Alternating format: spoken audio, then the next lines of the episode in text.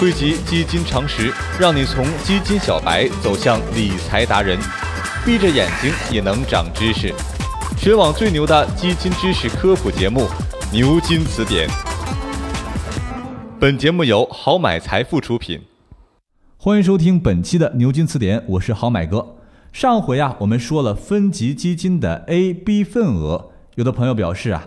他们还见过基金名字里有什么 C、D、E、F、G 这些字母呢？像什么华安可转债债券 B、农银红利日结货币 A、华夏兴华混合 H。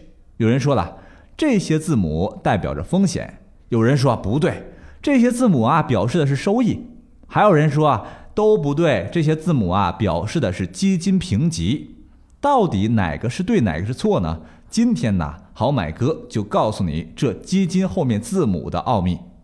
实际上，不同的后缀字母代表不同的意思，即使是相同字母，针对不同类别的基金也大有不同。比如，货币基金中，字母 A 表示申购门槛低，字母 B 则表示申购门槛较高。而债券基金中，A 表示却是前端份额了。好买哥呀，也总结了一下。这些后缀字母不外乎有三种意思：一呢是用来区分不同费率模式或申购门槛；二是用来区分不同的销售渠道；三是在分级基金中区分不同的风险级别。第一个类别货币基金 A、B、C 中，字母主要表示不同的申购门槛。货基 A 类门槛最低，最低呀可到一分钱。货基 B 类门槛一般至少是有五十万元，有的呢更高。货币 C 类有两种情况：第一类类似于某些货基 B 类，申购门槛较高；第二呢，货基 C 类是新增基金份额，通过公司直销平台或指定平台申购。一些基金在新增 C 类的同时，也新增 D 类。注意啊，C 类申购门槛较 D 类要低。好买哥给大家伙儿举个例子。中欧货币 A、B、C 类中，A 类首次认申购最低金额是一元，B 类呢是变成五百万元了。追加认申购最低金额、基金账户最低基金份额余额以及年费率都大有不同。另外呀，还有特例，货币基金 D 类有可能是通过公司指定的交易平台办理申购赎回等业务。货基一类代表该类份额只在指定代销机构销售。如嘉实货币 E 或这支基金一类为场内份额，即交易型货币基金；又比如广发货币 E 这类后缀带 E 的货基，在二级市场上市交易，面值为一百元。货基 H 类指的是货币基金上市份额，即场内交易份额。货基 I 类分别指 A 类，只照每日分配、按月支付原则进行收益分配的份额类别。第二个类别是。非货基 A、B、C 后缀字母主要代表收费模式不同，但分级基金除外。非货基 A 类通常是前端收费模式，非货基 B 类是后端收费模式，非货基 C 类是指不收取申购费，但是收取销售服务费的模式，目前一般只有基金公司直销渠道才可购买这一类份额。前端收费是指在认购或申购基金份额时就支付认购或申购费用的一种收费方式，是目前较为常见的一种收费方式。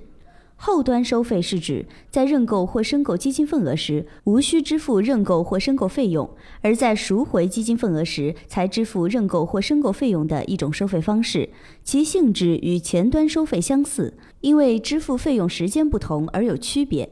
后端收费一般比较适用于长期投资。第三个类别是非货基 EIHRY 类，主要代表销售渠道不同。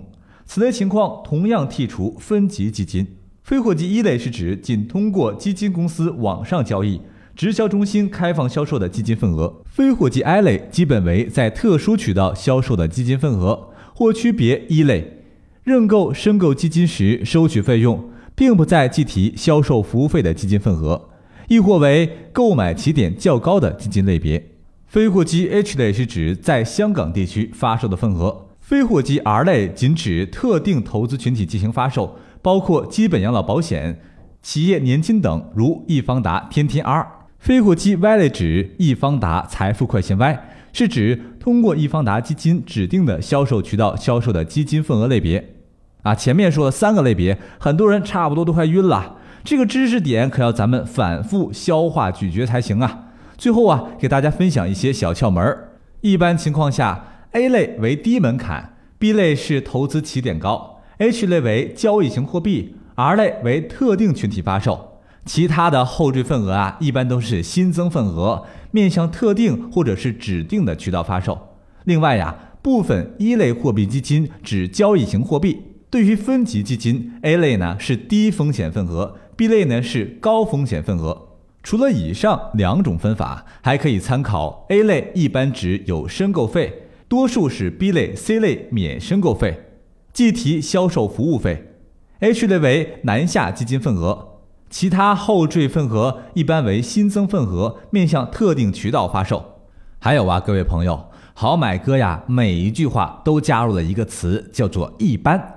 这个啊，就像是上学的时候数学书里面说的一般一样，具体情况要具体分析。以上啊，好买哥说的是普遍情况，不排除个别基金呐是与众不同的。所以朋友们购买基金的时候一定要仔细辨别呀。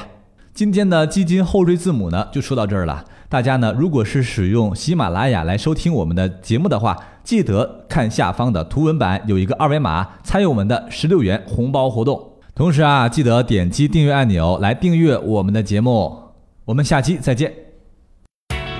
看百科不如听词典，关注微信公众号“好买储蓄罐”，获得最新理财资讯。